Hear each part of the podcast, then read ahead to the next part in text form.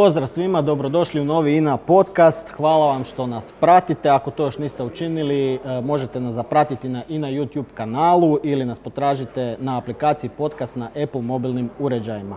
Ovu emisiju bi započeo jednom e, mišlju koja ide ovako nekako energetika je geopolitika, odnosno tko kuži energetiku, kuži i geopolitiku. Je li to doista tako, pita mojeg današnjeg gosta, gospodina Tvrtka Perkovića, operativnog direktora INE za istraživanje i proizvodnju nafte i plina, ili kako se to u naftnom svijetu popularno kaže, upstream. Je li geopolitika zapravo prije svega dobar dan svima koji će gledati ovu emisiju. Nadam se, kao što je Josip rekao u startu, da ću biti barem donekle zanimljiv slušateljstvu. A sad pređemo na geopolitiku. Energetika je definitivno bitan element u geopolitici, no nije jedini i ne može se reći da onaj koji razumije energetiku razumije geopolitiku. Ovo energetika je jedan bitan element u tom sveobuhvatnom svim tim strujama koje čine, e, koje čine geopolitiku i kao što je hrana, kao što su drugi, drugi resursi. Ovaj, tako da energetika možda tu definitivno ima jedan prevladavajući, prevladavajući utjecaj, ali sigurno nije, nije, nije jedina, nego je, kažem, u, u, u, zajedno sa svim drugim elementima koji, koji čine geopolitiku. Evo, osobito naftna i plinska industrija su zapravo dosta često pod lupom kada je geopolitika u pitanju. Koliko to bogatstvo energetskim potencijalima zapravo može biti u jednu ruku i blagostanje, ali u drugu ruku i prokletstvo za neke zemlje. Imamo dosta primjera u svijetu i za jedno i za drugo. Mm, pa dobro, za prokletstvo moram priznat ne znam ko je baš tako nastradao zbog toga što je imao energetsko bogatstvo. Ima možda neki efekti koji zbog naglog bogaćenja i tako dalje se događaju u nekim zemljama pa se rastaču nekakve e, načini života i tako dalje, ali to i druge gospodarske djelatnosti čine, tako da ne mislim da je energetika u tom pogledu posebno. Definitivno e, e, imati energetske resurse na raspolaganju predstavlja, predstavlja stratešku pregnost, bogatstvo zemlje i predstavlja sigurno element na kojem se može bazirati, bazirati mnogo toga. Jednako kao i drugi gospodarski resursi, bilo to zemlja, bilo to more, ovaj, druge rude, ovaj, ali definitivno energija spada u sam vrh toga danas. Gdje je tu Hrvatska? Kako mi stojimo po pitanju naftnog i plinskog eh, bogatstva? Pa mi danas što se tiče naftnog i plinskog bogatstva ne stojimo baš negdje na vrhu. Jel? Ovaj, Hrvatska sa svojih 56.000 kvadratnih kilometara, eh, evo bušimo ih već eh, gotovo 70 godina ovaj, e, prevrnuli su, naši geolozi su prevrnuli preko svojih ruku danas kompjutora, nekad karata, sve te stratigrafske karte, e, sva seizmička mjerenja i tako dalje, tražići zamke gdje bi mogli pronaći naftu i plin. Tako da možemo reći da smo ipak jedna dosta visoko istražena, istraženo područje, a opet e, svojom veličinom, veličinom limitirano. Tako da danas naša proizvodnja zadovoljava otprilike nešto manje od trećine e, potrošnje plina u Hrvatskoj i 20% posto potrebe za, naftom, to jest naftnim derivatima. To bi bila sadašnja bilanca. Da li će se to povećati? Pa objektivno govoreći, teško je zaočekivati da ćemo iz Hrvatske novom, novim otkrićima i novom proizvodnjom povećati taj udio u, u, u proizvodnji, ali bitno ga je i zadržati. To je e, bitno. Jer često se govori onako dosta proizvodnja u, u INI, e, u upstreamu pada. Pa ona pada po prirodi stvari, to je zakon prirode. Ona mora padati jer jednostavno ovaj, nafta i plin se nalaze u ograničenim količinama u ležištu i kad ih iscrpljujete, e, njihova proizvodnja se smanjuje i to je neminovno se događa ukoliko ne dolazi do novih otkrića pamte ljudi ranije godine, znači kad je bio taj pik, e, recimo vrhunac e, proizvodnje, drugačiji su bili omjeri od ovih kojih smo sada e, spomenuli. Koliko je zapravo INA zaslužna za sam razvoj naftnog i plinskog poslovanja u Hrvatskoj i možda još bitnije koliko može u budućnosti pridonijeti da zadržimo tu proizvodnju na ovim razinama? Pa INA je sigurno možda i u najvećoj mjeri u, našem društvu zaslužna na to, da nije, apsolutno nije jedina, tu su znanstvene institucije, fakulteti, geološki instituti i tako dalje. Postoje tu e, i, drugi, e, i drugi subjekti koji su stvarali e, stvarali segment istraživanja i proizvodnje ugljikovog dika u Hrvatskoj u proteklih 50, 60, 70 godina ali kažem, Inin udio u tome ovaj, je bio svakako eh, ogroman, eh, eh, možda ovaj, i najveći, a i ona je zapravo sve te napore pretvarala, pretvarala u ono što zovemo društveni proizvod i ono što zovemo krajnji, krajnji proizvod od kojeg smo od kojih je kako INA, tako i cijelo društvo imala koristi. A proizvodnja e, nafte i plina e, u Hrvatskoj je dala isto tako ogroman doprinos u posljednjih 50 godina u podizanju standarda, e, u povećanju bruto društvenog proizvoda i tako dalje. Danas kad se na ugljikovodike gleda kao onako malo nakrivo zbog utjecaja negativnog na okoliš koji oni definitivno imaju kao i mnoge druge ovaj, djelatnosti, vjerojatno ćemo se na to malo ovaj, i vratiti. Volim istaknuti da je e, uloga e, ugljikovodika doprinjela uz električnu energiju najviše u povijesti zapravo podizanju standarda e, naših života, kvalitete naših života ovaj, i to se dogodilo u posljednjih stotinja godina. I to svakako ovaj, treba, treba imati na umu da današnju kvalitetu života ne bi joj bili ni blizu bez ugljikovodika. Ajmo sad malo razbiti e, mitove, pričali smo oko ovih istraživanja. E, ljudi dosta često, a i to se zna vidjeti po ilustracijama, po nekakvim manje stručnim udžbenicima ili e, u novinama, da nafta pliva ispod u nekakvim slojevima zemlje ili se plin nalazi u nekakvim jezerima. Je li to doista tako? Pa mislite da onda kantama vadimo naftu. da, možda to je pa bilo i u starim filmovima da su kantama vadili. Da, pa da, to, rani počeci jesu sličili, e, sličili na to. E, međutim, e, u stvarnosti ono što čini ozbiljnu proizvodnju, nafta se proizvodi de facto iz stijene. Iz stijene.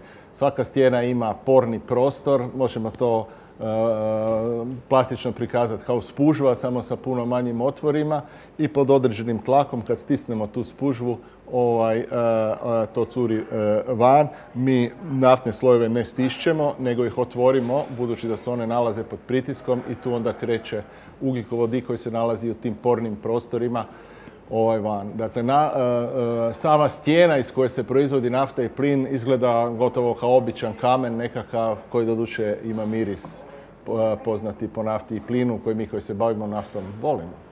Znači nema dolje nikakvih rijeka ni jezera. Nema, nema. Moram priznati da to pitanje se ponavlja, često već mislim da to stvarno nema smisla pričati, ali uvijek se pojave mnogi ljudi koji na taj način misle.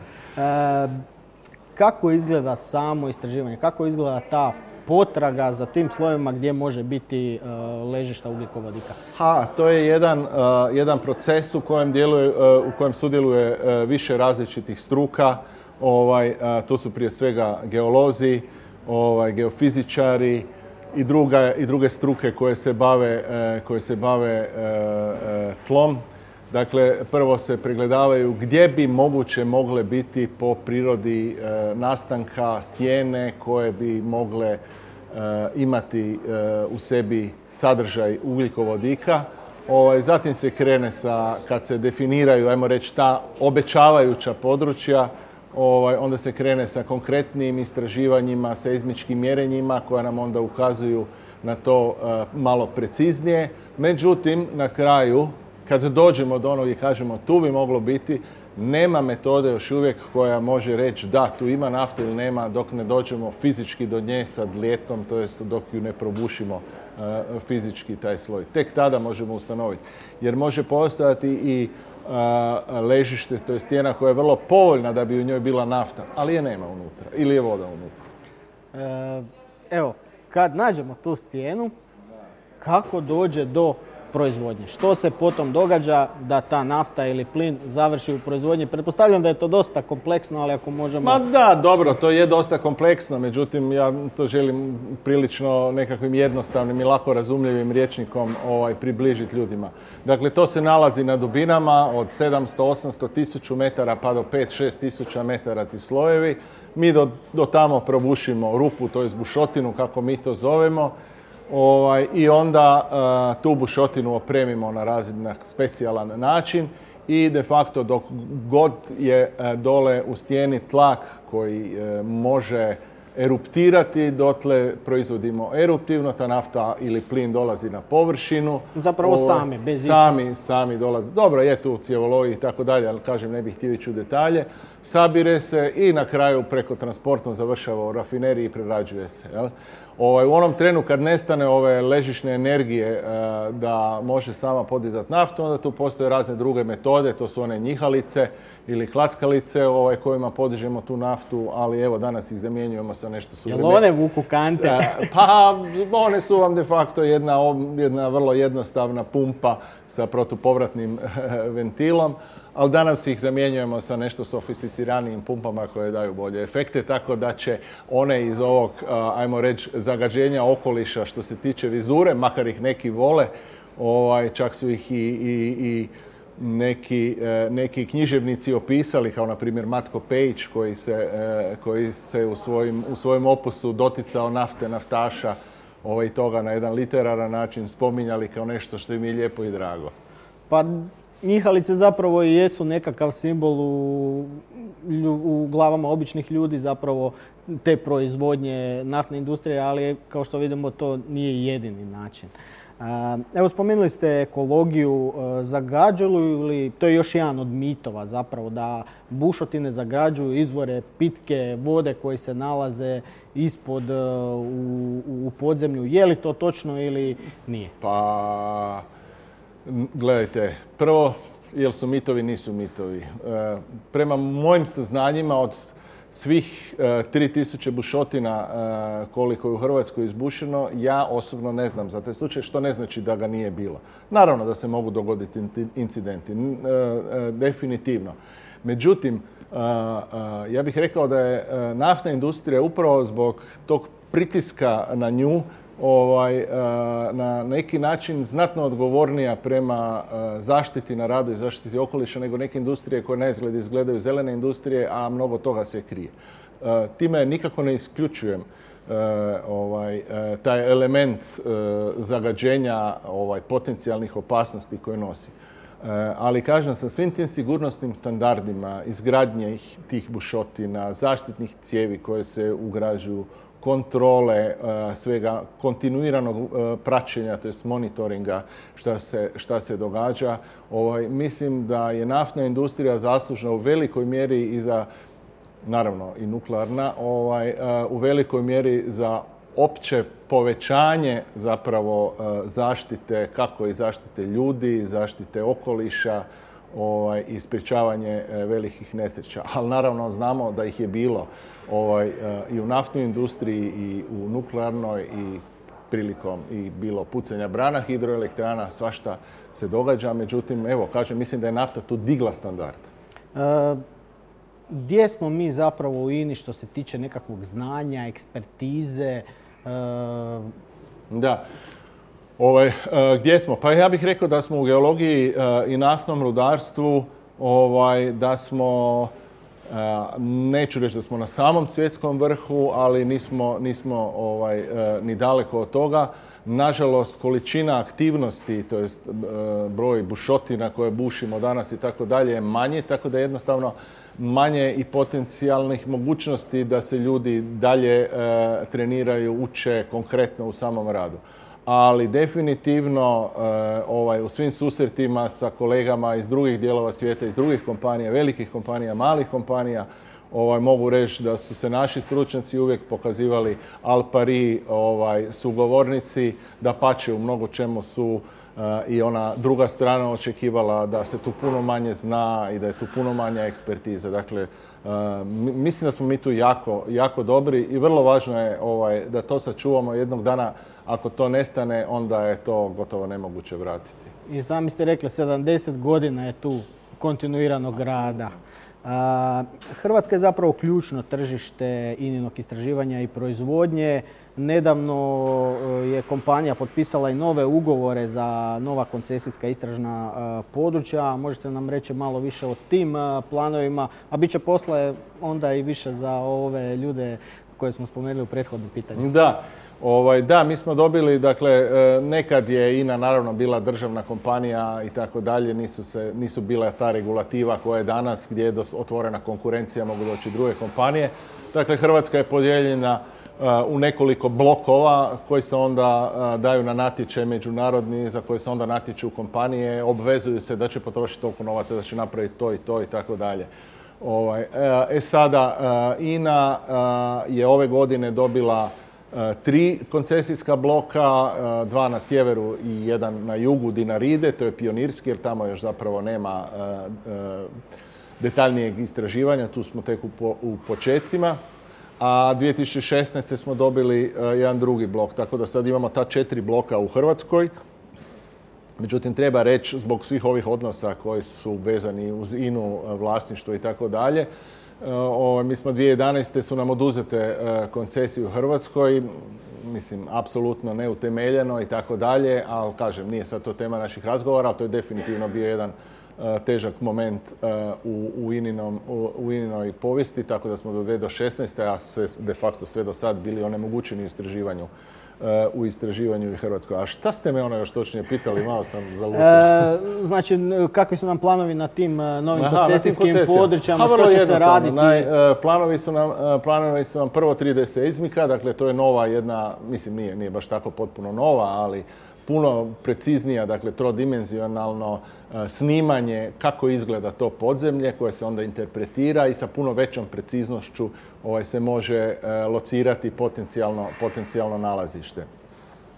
Dakle, obećali smo se izbušiti nekoliko bušotina na tim koncesijama ovaj, tako dalje. Međutim, tu bi što se Hrvatske tiče spomenuo da je jedan veliki ono kamen u cipeli ili jedna velika prepreka u, u, u naftnoj industriji, a mislim i u mnogim drugim, je vrlo kompleksna regulativa, vrlo dugotrajno, nepotrebno dugotrajni procesi dobivanja raznih dozvola ovaj, i tako dalje. I što je posljedica toga? Posljedica toga je da projekti postaju neisplativi, jer predugo traje od kad investiram do kad ću to ovaj, Koliko prođe od otkrića do same proizvodnje? Od otkrića do same proizvodnje e, prolazi 4-5 godina koji se zapravo 3 do 5 godina svode na čistu, gotovu administraciju, iako su svi projekti već prije napravljeni i tako dalje. Evo, u onim najboljim zemljama možda za usporedbu? Pa evo, daću, daću samo usporedbu naših kolega unutar MOL grupe, ne, ovaj, koji u Mađarskoj buše e, plitke plinove, koje mi ovdje bi isto mogli bušiti. To nisu velika izdašna e, nalazišta, ali mogu biti e,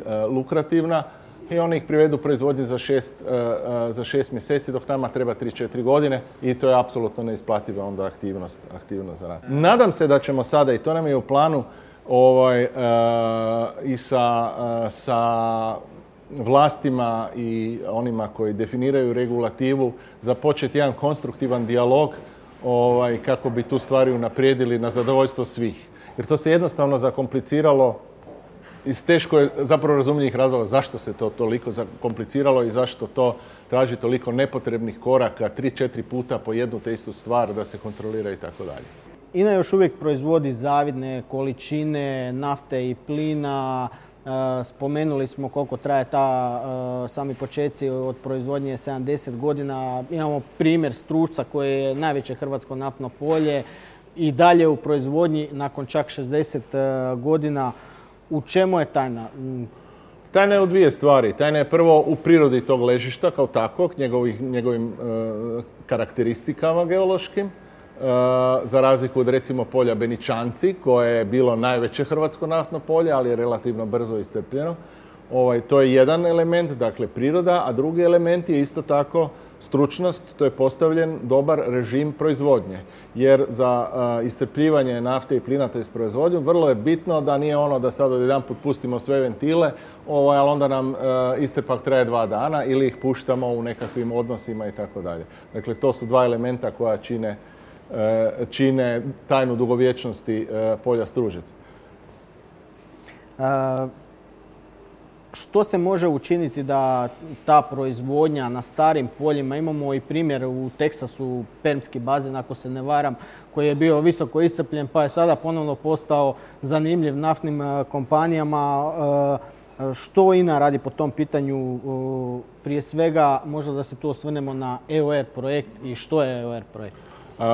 Pa dobro, evo, prije, nego krenem na to spomenut ću podatak da smo mi 2017. 2018. otprilike, nakon dvije, tri godine intenzivnih radova na starim i već visoko istrpljenim naftnim poljima, dosegli proizvodnju iz 2007. Dakle, preskočili smo onaj pad proizvodnje iz istog e, portfelja bušotina koji smo imali. Jel? Dakle, mnogo toga se napravilo primjenom novih tehnologija, detaljnijom analizinom, popravkom nečeg što nam prije nije bilo interesantno i tako dalje.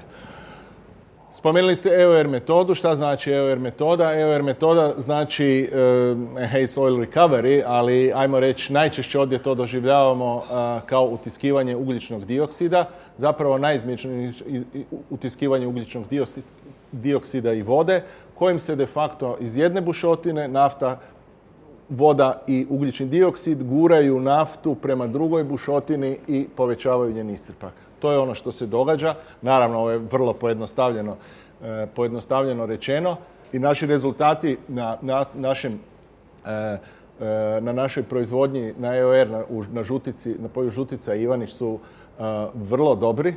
Upravo sam neki dan imao izvještaj jedan sveobuhvatan o tome i vrlo su dobri. Ovaj, pogotovo je i važno i da smo mnogo toga naučili što ćemo bolje napraviti na našim sljedećim projektima koje planiramo na nekim drugim e, naftnim poljima, ali već smo isto dosta napredovali. Reću da je taj naš projekt EOR e, prepoznat isto i od prije svega europske, europske, europskih udruženja, Europske unije i, i kompletnog milija, gdje zapravo kad smo kad su bile razne delegacije, kad smo im pričali da mi to radimo, su oni mislili da mi to planiramo planiramo to nešto za Bili su jako začuđeni da mi to imamo, ono kako se kaže, potpuno, e, e, potpuno u funkciji. To isto govori nešto o stručnosti i, i sposobnosti za, za takve najkompleksnije projekte. Taj projekt, osim što nam što povećava uh, istrpak nafte, zbog čega je za nas važan, ima i jedan veliki ekološki aspekt jer on trajno zbrinjava veliku količinu ugljičnog dioksida. Gdje ostaje taj CO2? Taj CO2 ostaje zarobljen u zemlji. A gdje bi išao da... A išao bi u zrak. Znači, skladišti se CO2 pod zemlju, nema emisija štetnih u zrak. da, ovaj, ne skladištimo 100% ono što se utisne, ali veliki dio toga ovaj, se uskladišti. Ovo je naš projekt namijenjen da, da povećamo istrpak nafte. Međutim, ovo je jedan onda sa strane efekt koji poštižemo ekološki. Dakle, mi otiskujemo oko, oko tisuću tona dnevno ovaj, ili eh, eh, tog, tog ugljičnog dioksida. Pored tog efekta i takve projekti su onda vrlo, ajmo reći, podsticani od, od međunarodne, međunarodne zajednice. Pored CO2 u svrhu povećanja isrpka, pripremamo i projekte utiskivanja CO2 kao zasebne djelatnosti. Dakle, nemamo namjeru proizvoditi naftu jer nema nafte, ali ćemo samo utiskivati CO2 i smanjivati emisije CO2 u zrak. Dakle, e, osim e, ovog, e, ove aktivnosti, to jest projekata utiskivanja CO2 za potrebe proizvodnje nafte, planiramo i utiskivanje samo CO2 kao nekakve samostalne aktivnosti koja isto tako može, e, može biti profitabilna ovaj, i time smanjujemo emisiju CO2 u Hrvatskoj. Što je s proizvodnjom plina u Jadranu? Imamo li tamo što se Jadrana tiče, mi i dalje proizvodimo, nismo više u onom vrhuncu proizvodnje. Upravo imamo u pripremi jedan projekt od 5, 6, 7 bušotina razradnih koji bi dodatno razradili naša polja, neke malo slabije izdašne e, slojeve koji nam prije nisu bili toliko interesantni. Sada je cijena plina niska, Nadam se ovaj, eh, da ćemo ipak uspjeti te projekte ovaj, eh, za njih dobiti potporu ovaj, i da će oni u sljedećih godinu dvije ovaj, eh, se dogoditi, s čime bi povećali proizvodnost naših naftnih plinskih polja u sjevernom Jadranu. Da li ćemo ići u nova istraživanja? Naravno da je to uvijek otvoreno, ali u ovom trenu, ajmo reći, nije nešto da se aktualno događalo. Ova razrada definitivno je. E, osobno pitanje. Jeste li vi osobno za nastavak istraživanja i u ostatku dijela Jadrana i srednji i južni? Pa, Ima li smisla s- sa ove gospodarske strane što smo pričali na početku? Da. Pa dobro, to je, do- to je e, dosta, dosta kompleksna tema, jako puno je tu elemenata. Čak bih rekao da se ne usuđujem reći da imam dovoljno saznanja da li to ekonomski, pazite, bušenje na dubini, visokoj dubini mora izuzetno skupo kao i proizvodnja. Na kraju mora ekonomska računica ovaj, držati vodu. Pri ovim cijenama nafte od 40 Teško, dolara. teško, teško pri ovim cijenama nafte. E, Evo, u posljednjih godina dosta je INA ulagala u Hrvatsku. Što je sa inozemstvom? Hoće li biti nekog iskoraka u Da, inozemstvu? ovaj, pa dobro, na neki način e, mi tu stojimo neko vrijeme već na mjestu i ništa se baš previše ne događa s inozemstvom. Nakon našeg gubitka Sirije, kojeg bi malo tko preživio, ali evo, e, ovaj, ali to je definitivno jedna rana koja je bila težak udarac e, e, istraživanju i proizvi- e, proizvodnji INE. U ovom trenutku imamo samo ne samo, e, imamo proizvodnju iz Angole gdje nismo operatori, ali Egipat je naša fokusirana zemlja. U Egiptu imamo četiri koncesije, na jednoj smo operatori. A, imamo podršku menadžmenta ovaj, da se širimo u Egiptu. E, Egipat je ogromno tržište, ovaj, ajmo reći da smo sad fokusirani e, e, na njega. Nadam se da će se uskoro dogoditi neke pozitivne stvari, ali to ne znači da ne gledamo i neke druge, neka druga područja, Sjeverna Afrika, Albanija, ove na- naše neke zemlje tu u okruženju, gdje također postoje određeni potencijali za koje bi INA bila zainteresirana, a naravno sve se to koordinira na razini, na razini grupe. E, Što je sa Sirijom? Postoji li uopće izgled da se vratimo? A? Naravno da postoji, naravno da postoje izgledi, međutim treba se čekati dok se a, ne dignu sankcije, tek tada možemo početi zapravo razgovarati bilo o čemu do tada su nam ruke vezane. Govori se dosta o transformaciji naftne industrije, odmaku od tradicionalnih djelatnosti. E, hoće li INA uskoro prestati proizvoditi naftu i plin? E, hoće li se to dogoditi u svijetu da se prestane proizvoditi nafta i plin? Da. Ovaj, e, pa mene tu moram priznati osobno onako nekad e, smeta što se, e, što se stavljaju interesi ili ljudi koji zastupaju pojedine interese u suprotstavljene blokove. Dakle, zeleni su s jedne strane, a ovi crni ovaj, su, su s druge strane. Onda se ljudi strašno ušanče, nema tu kompromisa. Na kraju onda izostane zapravo i konstruktivni dijalog. Jer stvari nisu crno-bijele. Definitivno treba gledati šta se događa s klimatskim promjenama, treba se tome prilagođavati. Međutim, isto tako, ako hoćemo sutra prekinuti sa ugljikovodicima, nedostajaće energije, tko će to sve platiti, pogotovo nakon ove sada ekonomske krize. Čega ćemo se sve morati odreći ako, ako to želimo. Dakle, e, na neki način e, trebalo bi nekakvu platformu koja, koja je koju uistinu onda najveći dio struke i sa, e, sa bilo koje strane ovaj, podržava vidjeti i ekonomski izvagati. Ovaj, naravno da nam je svima stalo do zaštite okoliša, do prirode, ovaj, to, to je neminovno. Međutim, kažem, trebamo, trebamo vidjeti u tome kakav balans hoćemo, jer ako hoćemo sutra, pazite, obnovljivi izvori energije, njihov postotak je još uvijek minoran zapravo u cijeloj priči. Oni su subvencionirani u velikoj mjeri. Ja ne volim nikad eh, dezavuirati ajmo reći, nekakvu drugu stranu, makar ovdje ni nije druga, e, ne postoji druga strana, govoreći koji su negativni efekti toga što se tamo događa. Ovaj, naravno da to ima, da ne spominjem vjetroelektrane, njihov utjecaj ovaj, i, i tako dalje. Ali kažem, ono što bih želio poručiti, to uš- ta ušančenost e, na dva pola je nešto što mislim da je vrlo kontraproduktivno ovaj, i nepotrebno, a zapravo bi trebalo naš zajednički neki put. Zapravo ne bi trebalo naftnu industriju isključivati iz rješenja, nego bi ona trebala biti dio naravno, nekakvog naravno. rješenja. I koji je položaj zapravo istraživanja i proizvodnje u INI kao kompaniji koja ima više djelatnosti? Ha, gledajte, mislim, samo da ponovim činjenicu, istraživanje i proizvodnja je kičma INE i to vrlo jaka kičma INE već dugi niz godina. I bez istraživanja i proizvodnje ovaj, INA uh, bi bila, uh, ili je možda i ne bi bilo. Ovaj, danas je, se naravno radi i na tome i želje je da se kao i prije ostane integrirana kompanija sa svim djelatnostima i da se taj sinergijski efekt ovaj, ostvari, ali još uvijek u sljedećem razdobu, u sljedećih pet godina, a ja se nadam onda i više, e, doprinos istraživanja i proizvodnje je ključan za INU. Prema tome, to je pozicija ovaj, istraživanja i proizvodnje u INI. Evo i sad da možda završimo i kako smo počeli u politiku, dakle možda malo i onda i u energetiku. E, se svi kuže, isto tako kao što se i u nogomet navodno svi kuže. Vi osobno volite nogomet, pratite? Ma volim, da i pratim, naravno. Igrate? A onako, tu i tamo. Prije nekad više danas. Pozicija neka omiljena? Pozicija golman. A, golman. čuo sam da igrate bridge. Je, igram bridge pasionirano već od svojih studentskih dana i smatram to jednom izuzetnom igrom ovaj, koju bi svima preporučio, ovaj, koja je vrlo dinamična, socijalna, sad pati zbog covid kao i mnoge druge stvari. No dobro, na nekom razmaku se možda može organizirati. Da, Otkud ta ljubav prema briđu? Ha eto, počeli smo.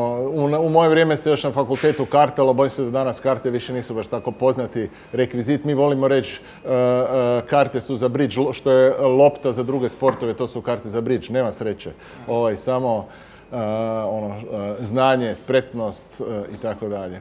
Dakle, od tu ljubav od studentskih dana i tako razvio se taj jedan interes i mislim da, kažem, svakom bih preporučio. Druge neke možda kartaške igre, Bela ili ovaj hazarderski okay, poker? može, ali osobno od kad sam počeo igrati bridge sve drugo je neinteresantno uglavnom. pijete kavu? Pijem, pijem, pijem. Ne pretjerujem, ali pijem. Tu smo u Fresh Corneru, imate neku... Macchiato, macchiato s toplim mlijekom, moj favorit. Preporučujete, znači to kako vam je bilo u ovom našem podcastu? Pa ono što me mučilo kad smo krenuli nisam znao što znači točno podcast. Ajde, sad sam to donekle razjasnio. Bilo mi je interesantno i zabavno, ovaj, apsolutno. Nadam se da sam bio i donekle zanimljiv. Hvala vam što ste bili moj gost danas.